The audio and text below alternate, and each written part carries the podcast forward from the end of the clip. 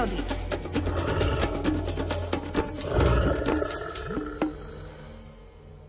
Keďže na Slovensku žije odhadom 600 až 800 jedincov medveďa hnedého, stretnutie s týmto kráľom lesa nemusí byť v pohoriach stredného, severného a východného Slovenska ničím výnimočným. Nie len o zážitky s medveďmi sa delí prírodovedec Miroslav Saniga v knižke Rozímanie s medveďmi. Príbeh o tom, ako sa Macovi preborila strecha brlohu, číta Alfred Svan. Neskúsené medvede Obyčajne tie, ktoré sa odlúčili od matky a budú zimu prespávať poprvýkrát sami, si zvyčajne nenájdú hneď ten najakurátnejší brloch. Staršie dominantné medvede majú už poobsadzované najvýhodnejšie teritóriá a na mladé, podradené jedince zvýšia už len stanovištia s menej vhodným biotopom, v ktorom je aj menej súcich príležitostí na prečkanie zimy. Optimálny biotop s dostatkom potravy a vyhovujúcim útulkom na strávenie zimnej letargie, polojaskyne, skalné previsy, vývratiská, respektíve polomy, je pre mladé medvede nedostupný až dovtedy, kým si nevybojujú v hierarchii lokálnej populácie vyššiu priečku. A tak sú osamostatnené trojročné medvede nútené obsadiť aj suboptimálne stanovištia. Po prvých troch bezstarostných zimách, ktoré medveď strávi v spoločnosti matky, je prvá zima prečkaná o samote pre neho najkritickejšia. Neskúsené zviera len ťažko nájde hneď vhodný brloch, ktorý odolá tvrdým poveternostným podmienkam. V teplom pelechu, kde si v polojaskyni, kde bolo v matkinom objatí teplúčko a sucho, nemal ani potuchy o tom, čo je pravá horská zima – keď sa mu na prvýkrát nepodarí nájsť strechu nad hlavou niekde pod skalným previsom a musí sa uspokojiť so smrekovou či jedľovou mladinou, vtedy môžu pre neho vrtochy zimného počasia znamenať predčasný budíček.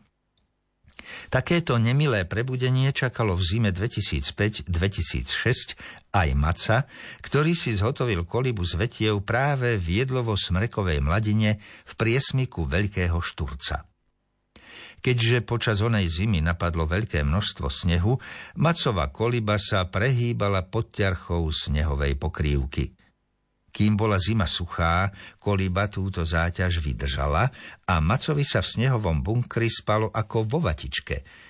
Keď sa však vo februári oteplilo a prišiel dážď, sneh oťažel a vtedy strecha brlohu nevydržala, preborila sa a bolo po pokojnom spánku. Macová koliba jednoducho nebola po statickej stránke správne prerátaná a dimenzovaná. Maco mal však šťastie v nešťastí.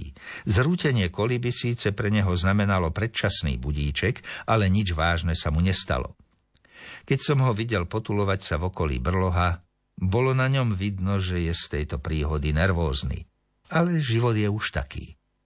Nielen človek sa učí na vlastných chybách a len postupne nadobúdanými skúsenosťami zdokonaluje svoje počínanie. Verím, že nasledujúcu zimu aj Maco zúročil svoju skúsenosť a našiel si vhodnejšiu strechu nad hlavou. Napríklad pod skalným previsom, ktorý odolá mnohonásobne vyššiemu zaťaženiu snehu.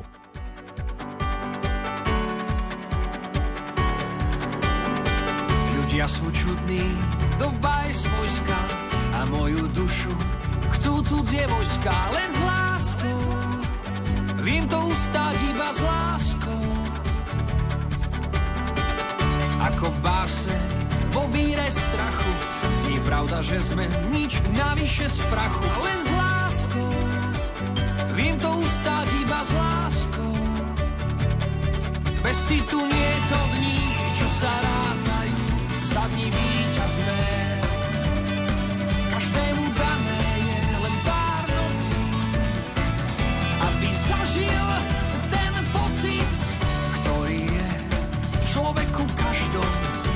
Spečatený slnkom aj dažďom, len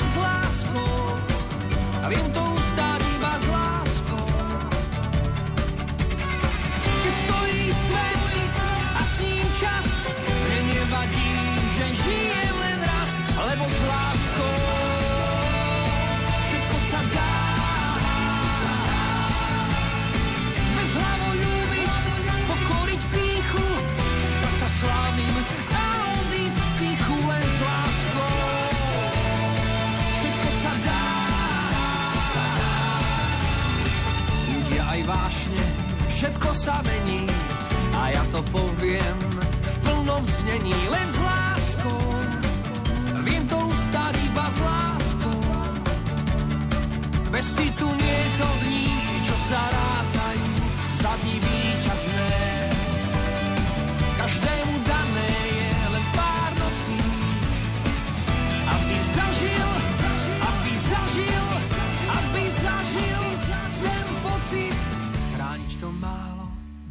to stojí.